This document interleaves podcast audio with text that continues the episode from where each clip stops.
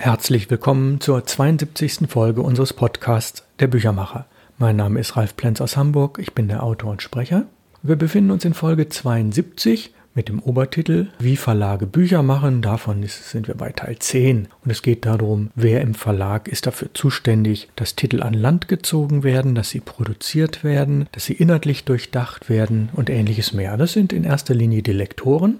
Wir starten mal damit, dass wir sagen, ja, wir wollen ein neues Buchprojekt machen und wir haben da jemand. Und dann denken Sie, naja, das kann doch nicht sein, die Manuskripte kommen doch fertig beim Verlag an und da mögen Sie in Teilen recht haben, dass im Bereich der Belletristik und in einigen anderen Bereichen fertige Manuskripte beim Verlag landen, scheinbar fertige Manuskripte. Und dann stellt sich ganz oft raus, nein, die sind nicht wirklich fertig, sondern sie müssen bearbeitet werden, teilweise stark bearbeitet werden oder man stellt fest, dieser Autor hat ein gewisses Potenzial oder ist wirklich gut, aber das Thema passt nicht so ganz oder es ist zu lang oder es ist zu tief oder was auch immer. Deswegen ist der das heutige Thema Lektoren sprechen mit Autoren über den Start eines Projektes oder wie soll dieses Projekt aussehen und was es da an Fallstricken gibt. Gegen Ende haben wir dann ein Telefoninterview mit einer Lektorin. Insbesondere Fachbuchtitel werden vorab gemeinsam konzipiert. Das heißt, der Lektor und der Autor oder das Autorenteam setzen sich zusammen und besprechen eine ganze Menge Dinge. Und Sie werden sich wundern, wie umfangreich die Inhalte der ersten Gespräche sein können. Das kann persönlich sein, das kann per Konferenz sein, also eine Videokonferenz am Telefon oder wie auch immer. Und es zieht sich oft über einige Wochen hin. Ich habe Ihnen mal einen alphabetischen, stichwortartigen Überblick zusammengestellt und Sie werden sich wundern, wie viele Dinge da bedacht werden müssen bei diesen Vorbesprechungen. Teilweise hat es eine Tiefe, so dass ich über ein Stichwort alleine schon zehn Minuten reden könnte. Keine Sorge, das tue ich nicht. Wir fangen an mit den Abbildungen. Hat ein Buch Abbildungen? Wenn ja, welche Art von Abbildungen? Nachher auch die Frage, wie werden sie produziert? Wie werden sie finanziert und ähnliches mehr. Dann die einfache Frage, gibt es einen Anhang, sprich vertiefendes Material, welcher Art auch immer.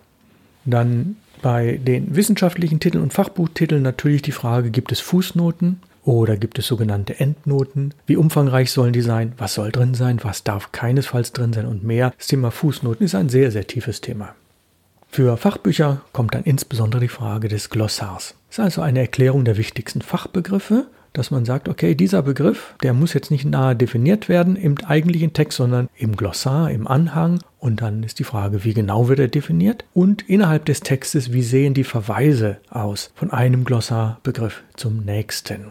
Dann für sehr viele Bücher natürlich die Frage, haben wir ein Inhaltsverzeichnis und hat das Inhaltsverzeichnis vielleicht 10 Positionen oder hat es 30 oder hören wir bei 100 überhaupt erst auf mit dem Inhaltsverzeichnis, sprich haben wir eine ganz starke Strukturierung, die wir bei manchen Texten zwingend brauchen, auch im Inhaltsverzeichnis abgebildet. Sprich, hat man den Einstieg in das gesamte Buch eigentlich nur noch über das Inhaltsverzeichnis oder über das Register oder kann man blättern? Und es sind verschiedene Ansätze. Jeder davon hat seine Berechtigung, egal ob bei Schulbüchern, bei Fachbüchern, Sachbüchern, Wissenschaftstiteln und ähnlichem. Dann für nahezu jedes Buch die Frage, inwieweit kommt ein Lebenslauf rein. Das heißt, die Stationen eines Autors, entweder nur die wissenschaftlichen Stationen oder die Lebensstationen oder was auch immer.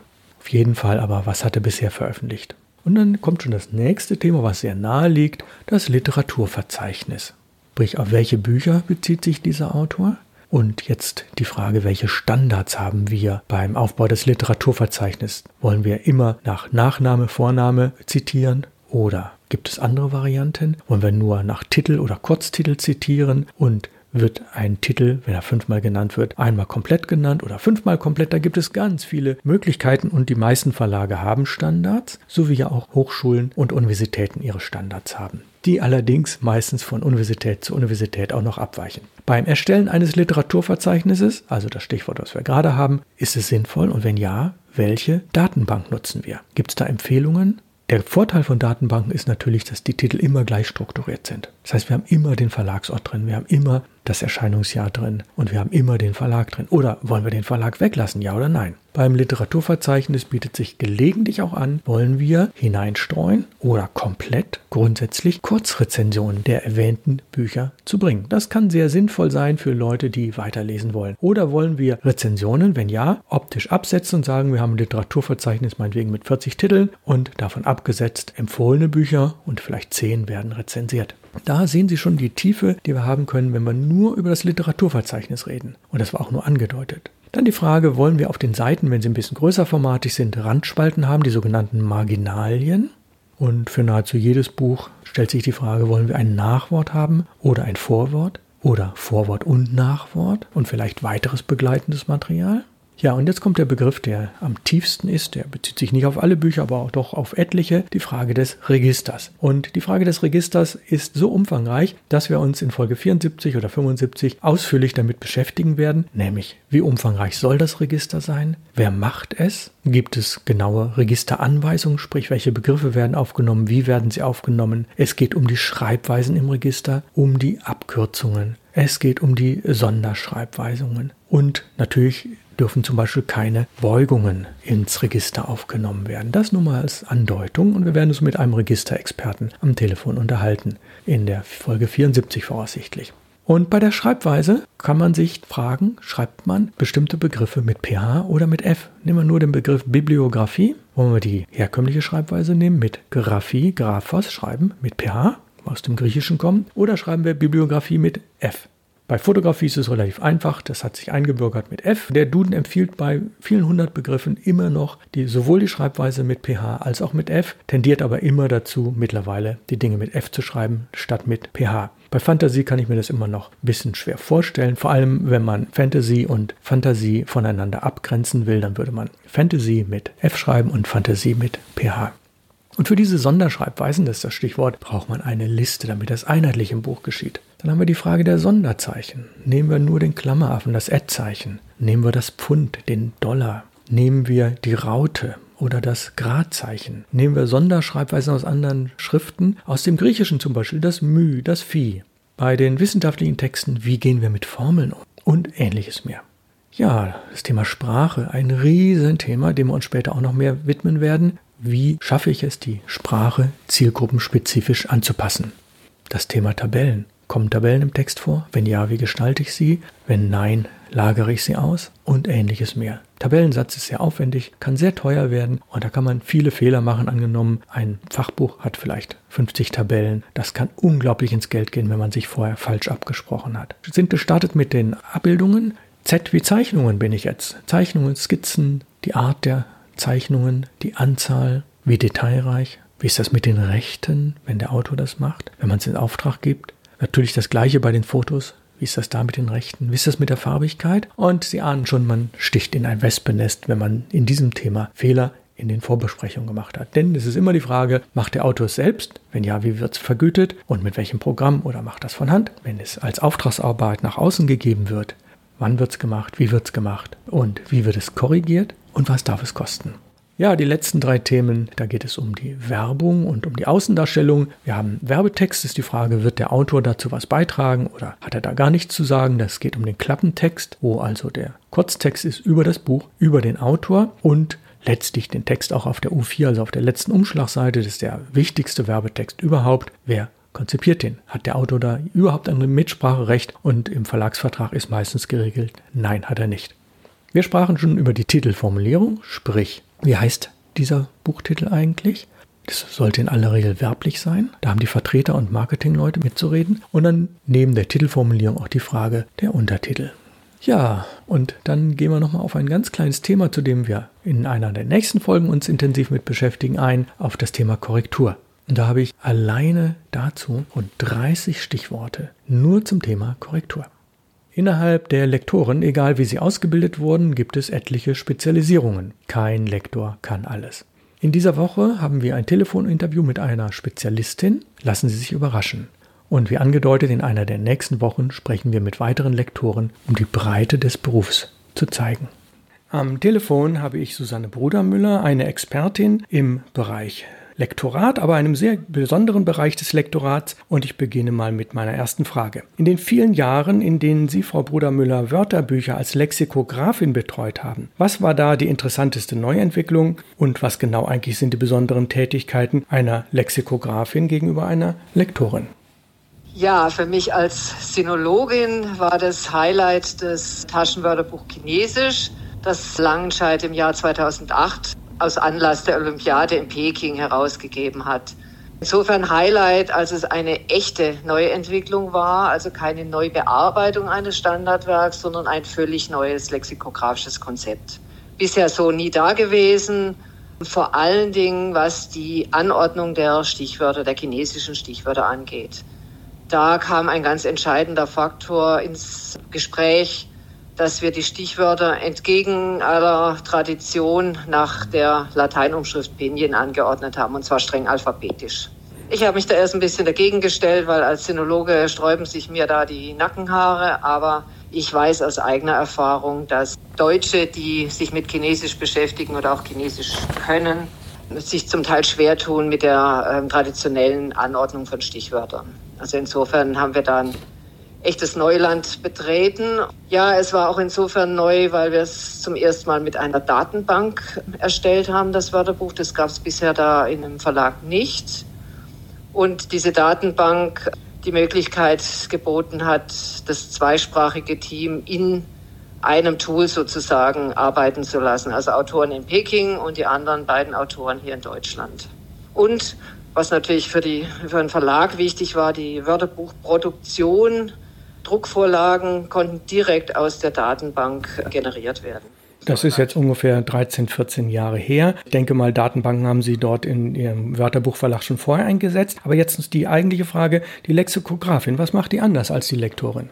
Also die Lexikografin steuert viel mehr als eine Lektorin, die jetzt wie in meinem äh, Fall Lehrwerke lektoriert, den eigentlichen Wörterbuchtext. Das heißt, äh, die Lexikografin gibt Struktur der Einträge, vor und die ist auch nicht zu diskutieren oder die darf nicht verändert werden durch Autoren. Während bei einem Lehrwerk äh, haben Autoren mehr Freiheit, sozusagen ihren, ihren Stoff äh, darzustellen und zu präsentieren. Das ist beim Wörterbuch komplett anders. Die Redaktion hat ja in, in jahrelanger Arbeit sozusagen die, die Mikro- und Makrostruktur eines Wörterbuchs festgelegt. Das heißt, es ist auch eine ganz spezielle Art von Text, also ein sehr stark strukturierter Text und das wird vorgegeben von, von der Lexikografin. Es, es wird mehr Text, also die Textproduktion ist viel enger geführt als jetzt bei einem anderen Werk. Ja, und ich denke mal, Sie arbeiten dann mit Linguisten überwiegend zusammen. Das heißt, denen sind die Themen wie Beugung oder die verschiedenen Fälle bekannt. Aber vielleicht gibt es dann doch noch so Spezialfälle, wo Sie sagen, ja, aber da müssen wir hier noch drauf achten. Also wenn wir jetzt mal von Chinesisch weggehen, es ist immer ähm, sprachabhängig. Es gibt in den einzelnen Sprachen eben sozusagen spezifische Erscheinungen oder es gibt sie nicht. Zum Beispiel im Chinesischen gibt es eben keine Angabe zum Genus eines Substantivs. Das gibt es einfach nicht. Es gibt keine Genera und solche Dinge. Also, oder es gibt eben andere Wortarten, die man dann entsprechend anders behandeln muss. Also insofern gibt es natürlich immer Abweichungen. Und es war auch über die Jahre immer so, dass ich mir natürlich Argumente von den Autoren auch angehört habe oder auch zum Teil aufgenommen habe, wenn sie gesagt haben, ja, es ist vielleicht unsere Struktur da gar nicht so passend, können wir da an einer Stelle vielleicht aufbrechen, dann habe ich versucht, das auch durchzusetzen. Das war nicht immer so ganz einfach, weil die Richtschnur ja das Englische ist, aber das Englische ist linguistisch nicht das Maß aller Dinge im Grunde genommen eine sehr einfache Sprache. Gut, kommen wir nun mal ja. dazu, zu den Absatzzahlen. Da hat sich natürlich die letzten 10, 20 Jahre sehr viel getan. Wörterbücher werden kaum noch und wesentlich weniger in Print verkauft. Ich denke mal, die besten Jahre waren die 80er und 90er Jahre. Fast alles ist online verfügbar und zwar kostenlos. Wer braucht denn eigentlich diese bezahlten Produkte noch, egal ob sie digital oder auf Papier sind? Und das zweite Teil der Frage, Ihre Schätzung. Ab wann zahlen wir denn wohl für die Online-Nutzung beispielsweise vom Duden? Also aus meiner Erfahrung gibt es gar nicht so sehr viel bezahlte Online-Angebote für Wörterbücher oder Online-Wörterbücher. Das entscheidende Moment liegt in der Qualität. Und zwar in der Qualität insofern, als Einträge, Übersetzungen nicht geprüft sind in vielen Angeboten. Und es fehlt sozusagen das, was ich äh, mit Fleisch bezeichnen würde. Also zum Beispiel Hinweise auf den Kontext, äh, zur Stilebene oder auch Angaben zu einem Stichwort. Sie haben es ja gerade schon gesagt, Flexionen, was auch immer, Wendungen. Also das fehlt ja in so relativ einfach gestrickten Online-Angeboten. Das Entscheidende, sie sind eben nicht geprüft. Und insofern haben sie viele Übersetzungsfehler. Egal, ob die Wörterbuchproduktion einer Sprache von fünf Leuten oder von 20 Leuten gemacht wird, die müssen ja irgendwann bezahlt werden. Das heißt, irgendwann wird selbstverständlich auch der Duden was kosten. Meine Frage, wann werden wir wohl dafür was zahlen? Also ich habe ehrlich gesagt das Gefühl, dass wir dafür überhaupt nie was bezahlen werden. Und zwar aus dem Grund, dass schon zu Beginn, als die ersten Inhalte äh, ins Netz gestellt wurden, einfach kein Geld dafür zu er erwirtschaften war. Also das, man, man, konnte einfach keine, keine Inhalte bezahlbar machen. Und ich meine, wir wissen es ja auch aus anderen Bereichen, Zeitungen, das ist immer ein schwieriges Geschäft. Und ich glaube einfach nicht, dass jemand für Wörterbuch Buchinhalte bezahlt. Also ich kann es mir nicht vorstellen. Aber gucken wir mal 30 Jahre, 30 Jahre in die Zukunft, dann würden diese Sprachen nicht mehr weiterentwickelt und die Qualität würde sinken, sinken, sinken. Das kann es nicht sein. Ich will mal kurz zu den Zeitungen. New York Times, Washington Post haben gezeigt, wie man innerhalb von drei, vier Jahren 10 Millionen Leser dazu gewinnen kann, digital, weil man sagt, wir sind ganz nah am Leser dran und wir machen sehr, sehr preiswert, wo man eigentlich gedacht hätte, naja, wer braucht die Washington Post? Nun hatten die das Glück, dass Mr. Trump kam der nun wieder weg ist. Aber die haben in der Tat geschafft, ähm, die richtigen Leser zu finden. Das heißt, der Benefit könnte ja natürlich beim Duden oder einem anderen Wörterbuch in 20, 30 Jahren der sein, dass man sagt, wir haben den absolut aktuellen Stand. Hier ist eine kompetente Redaktion hinter und jetzt müsst ihr dafür zahlen. Und sei es auch nur 2 ja. Euro im Monat. Das wäre wünschenswert, weil genau das ist der Punkt. Also der Level oder die Aktualität der, der beiden Sprachen in einem Wörterbuch, der wird sinken. Das ist jetzt schon der Fall. Also es gibt ja noch ein, zwei ähm, namhafte sozusagen Online-Wörterbücher die die Verlage wahrscheinlich nur, das eine ist ja nur ein Verlag, vermutlich aufrechterhalten, um ihre ja, Printprodukte noch irgendwie am Leben zu erhalten, was auch immer. Dafür müssen sie nicht bezahlen. Die Qualität ist hervorragend, auch von dem Universitätsprodukt. Äh, aber ich, also es wäre wünschenswert, aber ich glaube, wenn es in 20, 30 Jahren stattfinden würde, woher haben wir dann noch die lexikografische Kompetenz? Genau, diese also sehr speziell ausgebildeten die, die, Leute. Ja. Braucht man ja nicht mehr, das heißt, die, die sterben sozusagen aus. Wir geben auch das Wissen nicht weiter. Ich glaube, also ich kann es mir ehrlich gesagt nicht vorstellen. Es wäre toll, wenn wir wirklich einen, einen Weg finden würden, dass wir, dass wir diesen Inhalt, diesen sozusagen qualitativ hochwertigen, dass wir daraus wieder ein Geschäftsmodell machen können. Ich auch gern weiterarbeiten. Ich Denn diese Lexikografen, die ja äh, immer ausgebildet wurden, und zwar immer Learning by Doing, ja nicht direkt an der Universität, die brauchen wir, damit Sprache nicht stehen bleibt oder sich zurückentwickelt. Gut, kommen wir zur letzten Frage. Ohne Datenbank kann man so etwas ja seit rund 20 Jahren gar nicht produzieren, ein Wörterbuch. Kennen Sie noch die Zeit, wie es davor war? Also Datenbank gab es übrigens erst seit 10 bis 15 Jahren bei uns im Verlag. Vorher wurden sämtliche Wörterbücher in Word erstellt. Der nächste Schritt waren dann sogenannte Tags, also Vorlagen, Formatvorlagen waren das im Wesentlichen, also die eben darüber ausgesagt haben, Stichwort Fett in der Schrift Helvetica und so weiter, also mehr, mehr auf der Layout-Ebene, um dann letztlich in XML erstellt zu werden. Und das ist ja nach wie vor State of the Art und findet inzwischen natürlich in Datenbanken statt. Aber das ist eine relativ junge Entwicklung. Ja, hochspannend. Die Lektorin freut sich natürlich, wenn sie vielleicht gelegentlich einen Auftrag kriegt. Also wenn jemand sich an Sie wenden möchte, an welche Website wendet er sich? Das ist www.susanne-brudermüller, brudermüller mit ue.de. Gut, susanne-brudermüller.de.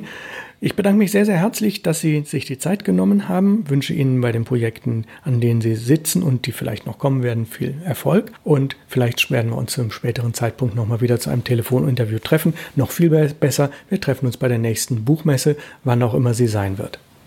Herzlichen Dank Ihnen, Herr Blenz, für die Gelegenheit, hier etwas über Lexikographie sagen zu können. Und ich freue mich, wie gesagt, auch über Aufträge.